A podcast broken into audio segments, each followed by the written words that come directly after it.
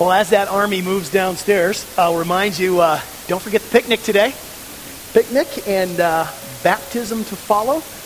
It's going to be uh, an opportunity to, to rejoice and to celebrate uh, with Melanie Anderson, her commitment to follow Jesus. She wants to make it public, and she wants to do that for you and anyone else who is there. So uh, don't forget that. Lions Park, we'll head over after the worship service is, is over today. Also, some of you have been I know praying for Eileen uh, Beckler. Her father had a stroke uh, last week. He had another stroke, and we received word this morning that they are going to take him off the life support system, and uh, all nine of his children are there with him. So keep Eileen in prayer and the rest of the family, and of course Mark and Josiah and Mary, Emma. Uh, those are the ones that we know best. So, Father, we pray that your peace and your presence, the certainty of your love and your goodness would be with these dear ones. God, that um, in the midst of the grief and the sadness and the loss, uh, there would be just that sense of, of wonderful peace, of, of hope, that uh, as Eileen's father passes to glory, that he is receiving that that inheritance that has been stored up for him, that has been kept, as Peter says, where it cannot perish or spoil or fade. And uh, he will be receiving that with great joy. Pray that that will be a source of comfort to all that are left behind. Oh God, uh, be an ever-present source of strength and joy and peace. We pray. In the name of Jesus.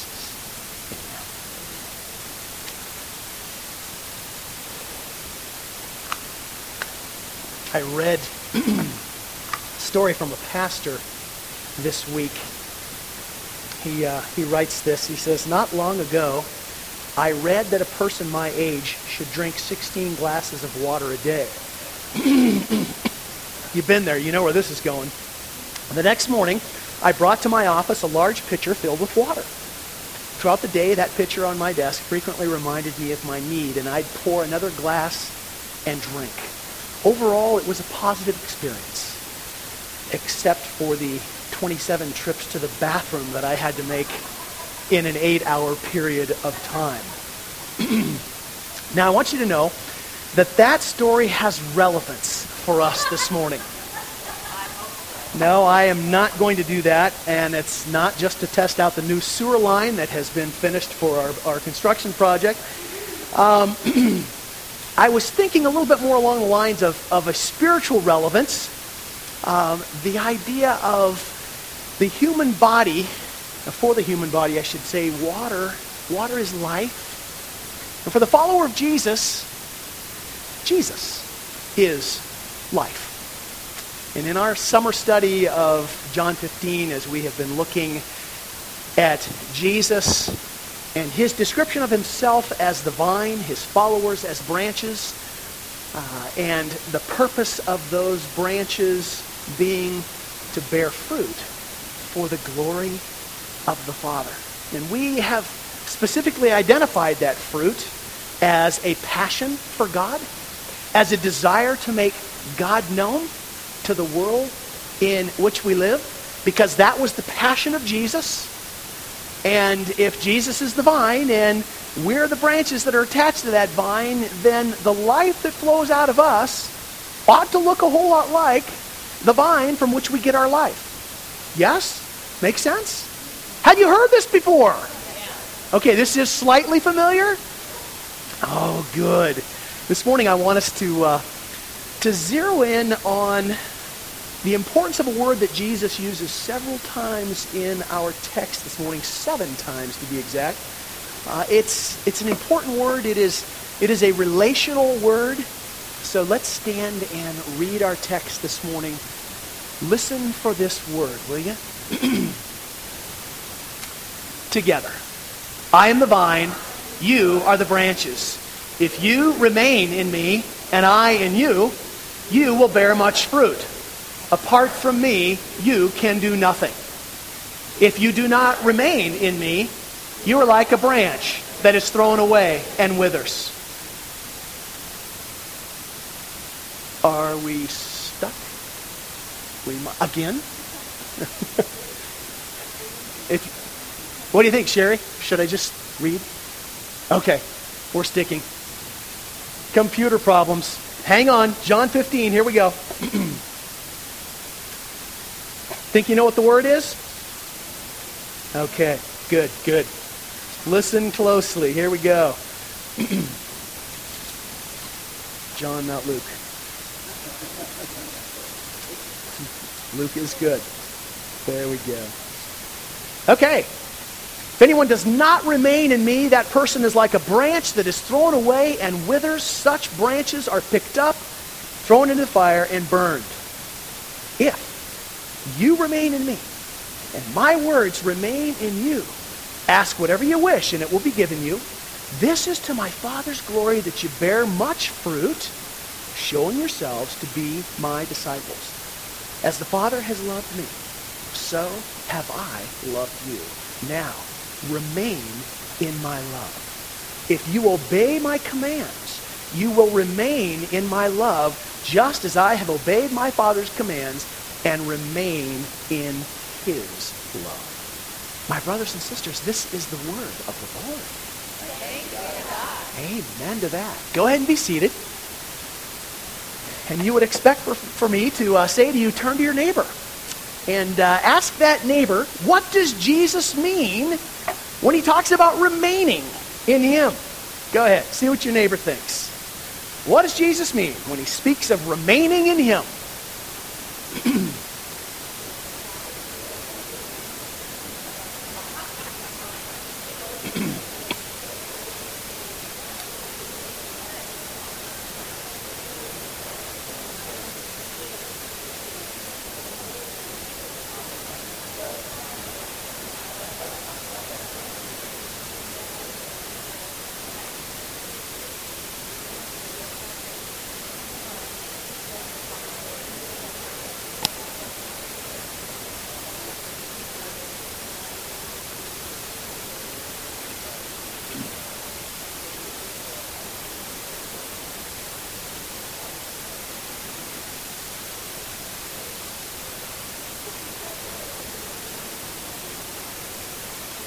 Okay. Let's hear what you have to think. It, does, does, it, does it seem rather obvious? What do you think? What does your neighbor think? What does it mean? What's Jesus talking about when he, when he talks about remaining in him? What comes to mind? Bonnie had a lot of words, but Alfredo raised his hand. Senor Pinto, what do you think? oh, that's an idea. Got to be there first. It's hard to remain somewhere you haven't been. Hold on to that thought. Good, good. Bonnie, you want to share some of your good thoughts? Okay.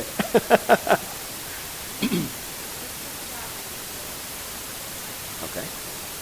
Close to the heart of God.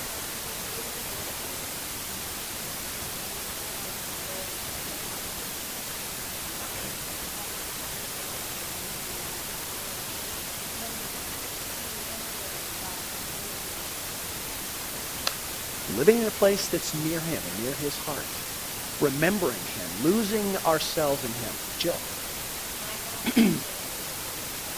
okay, which is another translation, the same word. Mm-hmm. Good. Now, right now. Good, good, excellent. Present tense verb. Do it now. Good. Anyone else? Oh, okay.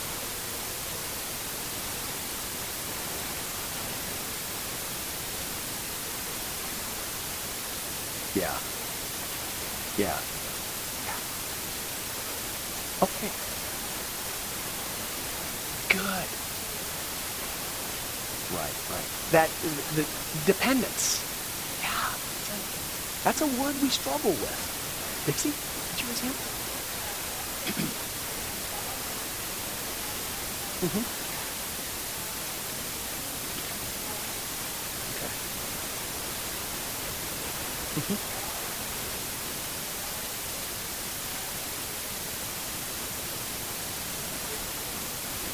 Good, good, good. Very good, very good. Lee.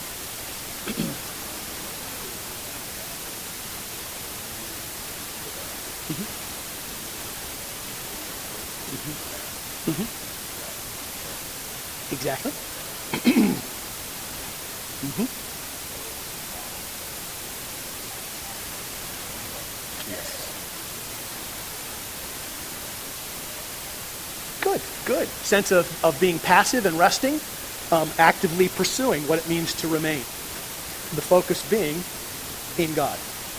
Yeah. Rick, comment? Okay. Okay. Okay. Good, good. Very good. Not straying. Okay. Yeah. It's a Dale? Oh, it is. Okay.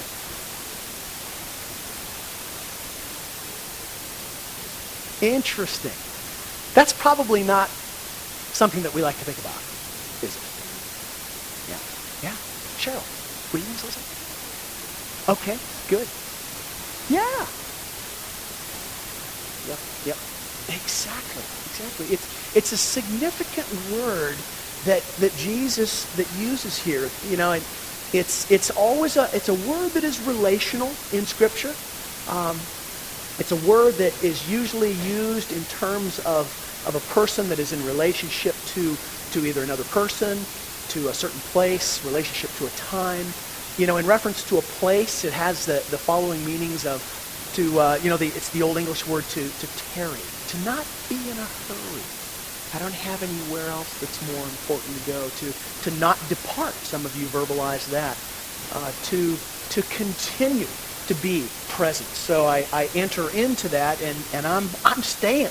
I'm, I'm not going. And then it also has the, the more passive sense of being acted upon uh, to be held in a place, to be kept uh, continually.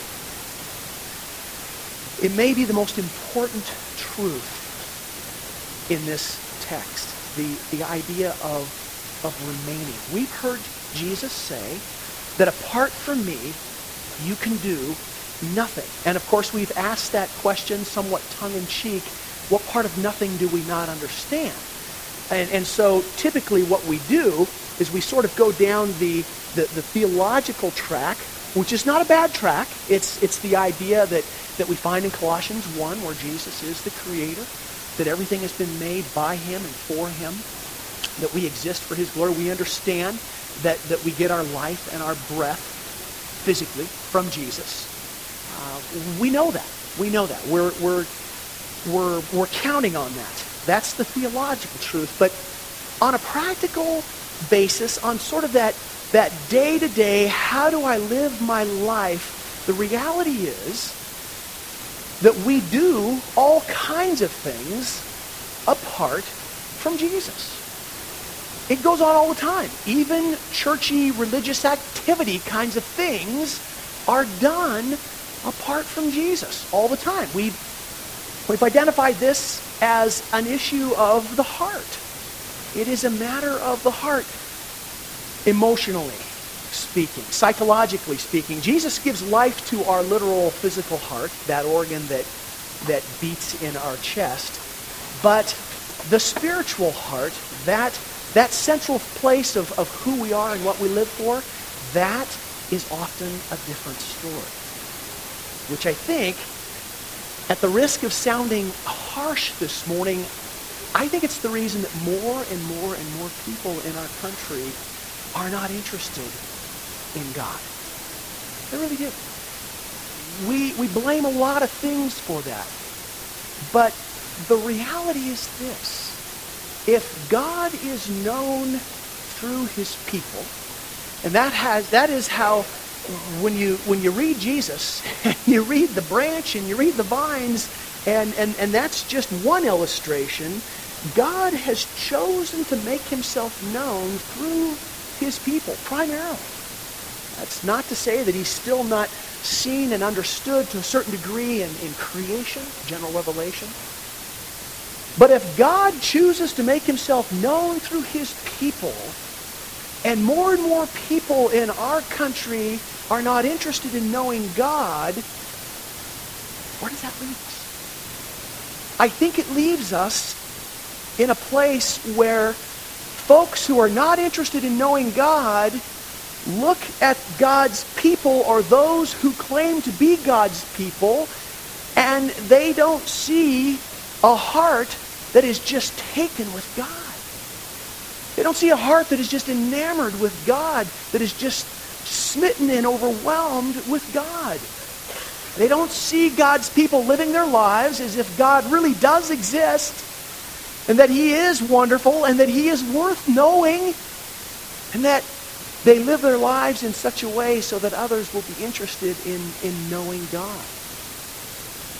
A.W. Tozer years ago, decades ago, said that if the Holy Spirit were to depart from the church in America, nothing much would change.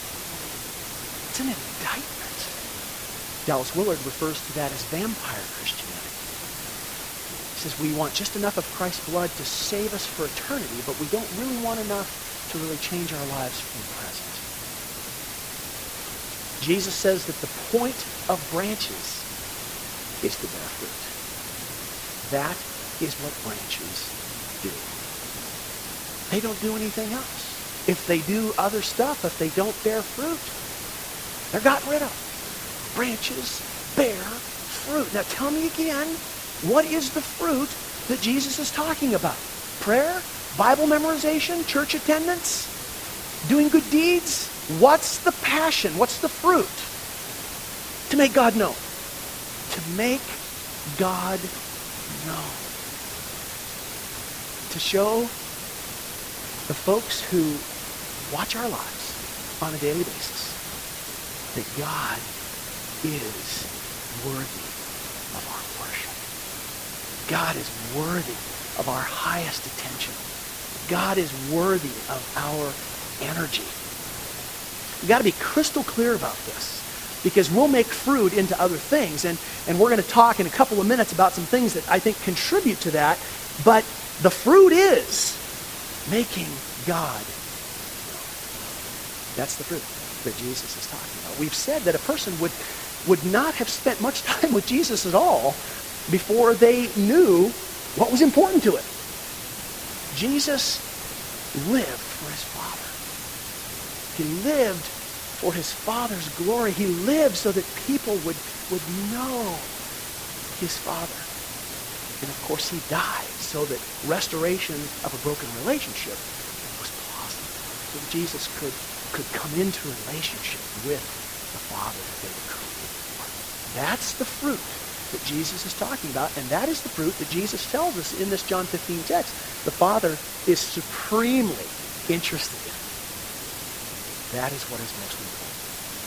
So the branches that bear fruit are pruned so that they will bear it even more abundantly. And those that do not, they're removed from the vine, they're tossed into a pile, to be burned. That sounds, that sounds pretty serious. Would you not agree? And troubles us if we're really honest. Rather than get into a theological wrestling match, which is very possible, trying to decide whether or not those branches ever really belonged to Jesus in the first place, because that's, that's where we want to go with this. That's, that's how we can explain it let's give attention to, to what Jesus says. There are fewer and fewer teachings these days that I remember uh, from seminary long time ago. But there is one that will always stick.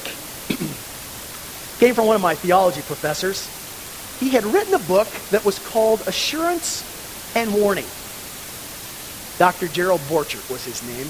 And he was fond of reminding us as students that the scripture is full of assurances and warnings for God's people.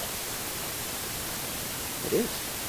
So rather than giving ourselves to figuring out how they go together, his encouragement was for us to pay attention to both of them and live with the tension that they create. Brothers and sisters, hear these words of Jesus as both assurance and warning. For those who remain in Jesus, there is abundant life and fruit that results from remaining in Jesus. When others see a passion for God in you and to make him known in your life, then be assured. When they don't see that, be warned. Be concerned. The tendency among some of us, I think, is we want to decide what is, what is it that, that qualifies as remaining. We want to give more specificity to the words so that, so that we can know what the minimum requirement is so that we, we don't somehow get bumped out. Can I just say that's ridiculous? Let's pay attention to what Jesus says. Rather than trying to figure out the minimum, rather than trying to just make sure that we're in, which says a whole lot about what our heart really wants, let's just forget all that baloney and say, what do I do to remain in Jesus? Because he makes it sound really important, because it is really important. That's why he said it. So, so let's talk a bit about remaining in Jesus. And uh, conclude with what I think is probably some pretty simple stuff, um, but hugely important. Remaining in Jesus is not rocket science. It really isn't. Now, I have a son who for some time was interested in rocket science. That is just weird stuff. You know, when, when, when Jeremy first started into his, his PhD program, he was he was interested in aerospace, and you know he's downloading programs on his computer. They're just plain weird. And, you know, they were beyond the grasp, quite honestly, I think, of, of most normal people. Um, you know, he, he runs these programs on his computer that rotates these images and does this 3D stuff, and you know, it's it's study of, of wind and surface tension and lift and drag, and who cares? I mean, I care every time I get in an airplane, but up until that point, you know, it's just not normal to be interested in stuff like that. Remaining in Jesus is not rocket science. Remaining in Jesus is not technical. Remaining in Jesus, you don't have to know all kinds of bizarre stuff that the rest of humanity doesn't know. If the branches that remain in Jesus are really plugged in, then there will be fruit in their lives. If we're remaining in Jesus, then there will be fruit in our lives. Tell me again, what did we say the fruit was? Making God known. Making God known. Passion for God. You know, that, that outrageous assignment that I didn't do this week either, that I gave to you last week. Ask somebody who knows you well. What's the passion of your life? That is a frightening question. Ask somebody who knows you well, what is the greatest passion of my life? And if they say to you, oh, I just see in you someone who wants to know God more and to, to make him known, someone who loves God, yes. And if that's not what they say, then consider that a warning. And think more about what it means to remain in Jesus. Let me read a couple more sentences from the story of the pastor and his hydration experience. He said at the end, he said, remaining hydrated, I learned from that experience that it requires intentionality. I had to stop periodically in the midst of my busyness. I had to become aware of my body's need for liquid. And I had to take a few moments to drink a glass of water. I want to suggest to you that, that remaining in Jesus requires being intentional. It requires being purposeful last week I, mentioned to you that, that the analogy of the vine and the branches breaks down at points, and particularly at the point where, where the person, the follower of Jesus, has a choice. You know, in, in a real life vineyard, branches don't have choices. They don't choose whether or not to be in the vine. They're branches for Pete's sake. That's where they belong. You know, so if they're a branch, they're a branch. You know, if there's something else, then they're not in the vine. But all through Jesus' teachings, there are challenges to the followers, to the people who are, who are interested in him, to those who say they want to follow after him. There are challenges to take action, to, to choose one kind of action over another. And here Jesus gives the challenge to his followers, that active verb, to remain. It's an action that's required that, that is that is required on, on the part of those who who say they are followers of Jesus. And so what is what is that action? I want to say to you that if there's a desire in your life to live for God's glory and to make him known through your words and your actions, that is a precious truth. It is a precious evidence that the Spirit of God is flowing the life of Jesus your heart.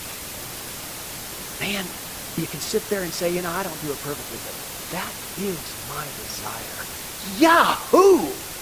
There's life of Jesus within us. Within you, if that is your desire. But but we've got to never forget this, that we are in a spiritual battle. Did we not learn that in Ephesians together? Every moment of every day, the forces of darkness are at work.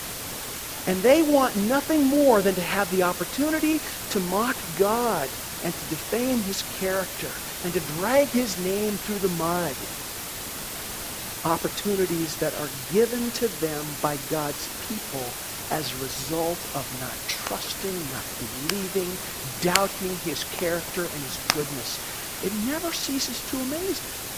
Of folks that I meet who are, are making no effort to remain in the vine, and they wonder why their life as a follower of Jesus is marked with discouragement, disappointment. Well, why would it not be? If we're making no effort to stay rooted in the vine, tell me, what are some of the more devotional types of activities that we typically identify with people who call themselves followers of Jesus? What are, what are some of those activities? We read, we talk about quiet times. We talk about being with God. We pray. We go to church. We worship with others. We meditate. We memorize. Some of us did that a whole lot better when our brains used to work. What? We grow. We, we do these activities to grow relationship. Remaining in Jesus is recognition of relationship. And these things that we talk about, sometimes we use them as the, as, as the measure. They're not the measure. They're simply an indicator that you are interested in growing in this relationship, that you are interested in being as much as it is possible to do be deeply embedded in the life of that vine. And so, why do we read the scriptures? To know the vine. Why do we pray? To talk to the vine. Why do we memorize? To, to store the words of the vine in our lives. Does this make any sense? Yeah. You know, it's, it's, not, it's not the end. It's the means to a greater end, which is relationship, intimacy with Jesus. Jesus said, if you remain in me and I remain in you, let me tell you, from my experience, the problem is never Jesus withdrawing from me. The problem is always the branches thinking that there's something better. And another note regarding being intentional is the plural use of the word branches. One of the, one of the ways that we remain in the vine is to be with others that desire the same. I know you've heard me talk about Lone Ranger Christian disease that, that plagues our country, so I'm not going there. Just suffice it to say that it is epidemic. And it is a sickness. Jesus never intended for his followers to do it alone. Never. Peter, you're a branch. Matthew, you're a branch. John, you're a branch. He didn't say that. I'm the vine. You are the branches. The implication is grow together. Produce fruit together. Remaining in Jesus, first of all, requires being intentional and purposeful. We're intentional and purposeful about losing weight, about being good employees, about getting job reviews that are positive. We're intentional about saving for retirement. We're intentional about a lot of things. Remaining in the vine requires fervent intentionality. Second thing, remaining in Jesus requires that we expect pruning. This is a tough truth. But pruning means cutting. Cutting oftentimes means pain. It means the trimming back or the taking away of stuff from our lives that, that potentially takes away from the glory of God in and through our lives. Remember, that's the fruit that the, that the gardener's interested in, is that our lives are proclaiming him. Not proclaiming us, proclaiming him. And if we remain in the vine, then we need to expect the pruning. Again, this is, this is where the analogy breaks down. When a branch is trimmed, a, a, a real branch, it, it doesn't feel pain. Does it feel pain, Kathy? I don't think it feels pain. I don't think a branch feels pain. I don't know that it cries, does not feel loss. When followers of Jesus are pruned, they experience all of those things. There is pain, there is loss. There is weeping. It is hard. But if the follower of Jesus has given their attention to the first requirement, that of being intentional and purposeful to remain in Jesus, then when the pruning comes, not if, but when the pruning comes, they are in a position to receive it for what it is.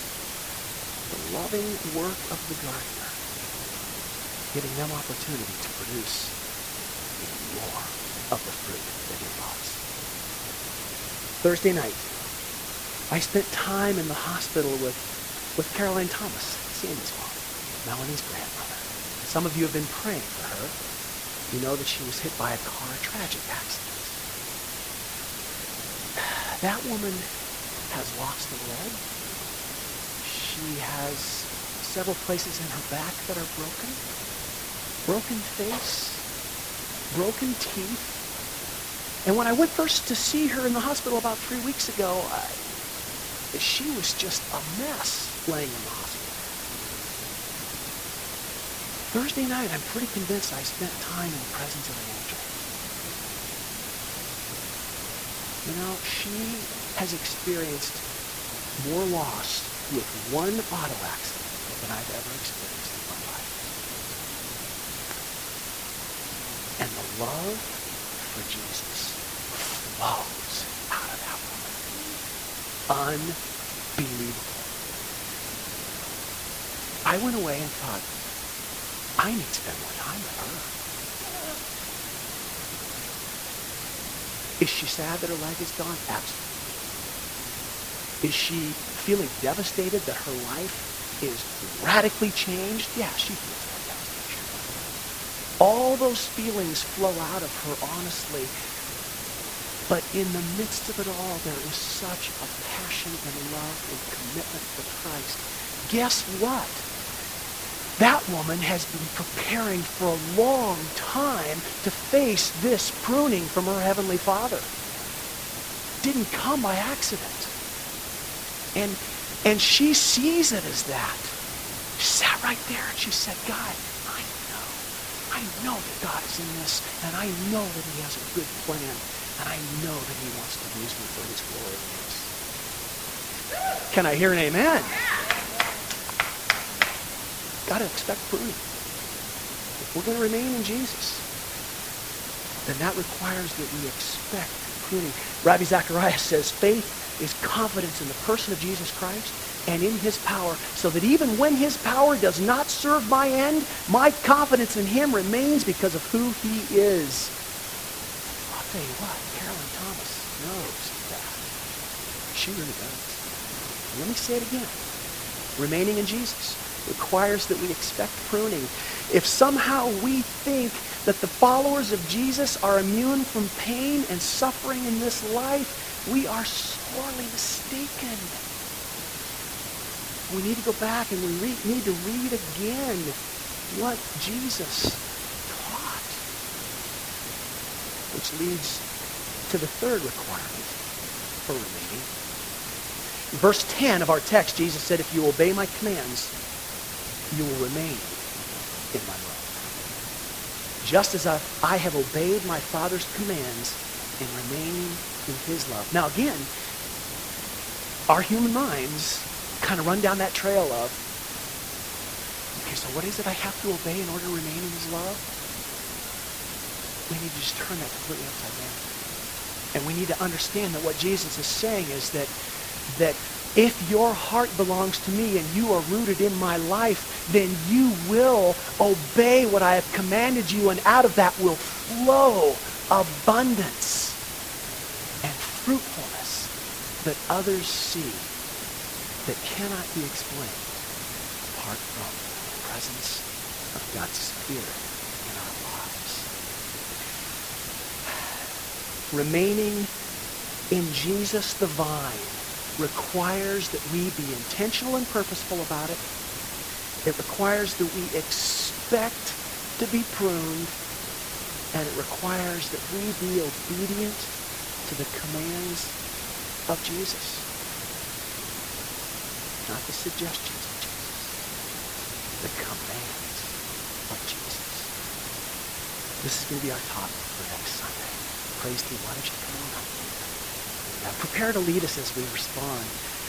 Can I just uh, ask you to find some time this week to read and be reminded of the words of Jesus? And of course, if you know me well, you know that my favorite place to start is Matthew 5. Matthew 5, Matthew 6, Matthew 7. We call it the Sermon on the Mount. There's just, there's no other place in the Gospels where we have such a continuous, voluminous record of Jesus' teaching. If you haven't read that in a while, go back. Spend some time there this week. It's radical. It's insane. It makes no sense at all from a worldly perspective. It is thought-provoking and it is risky as heck. And it's not a list of suggestions.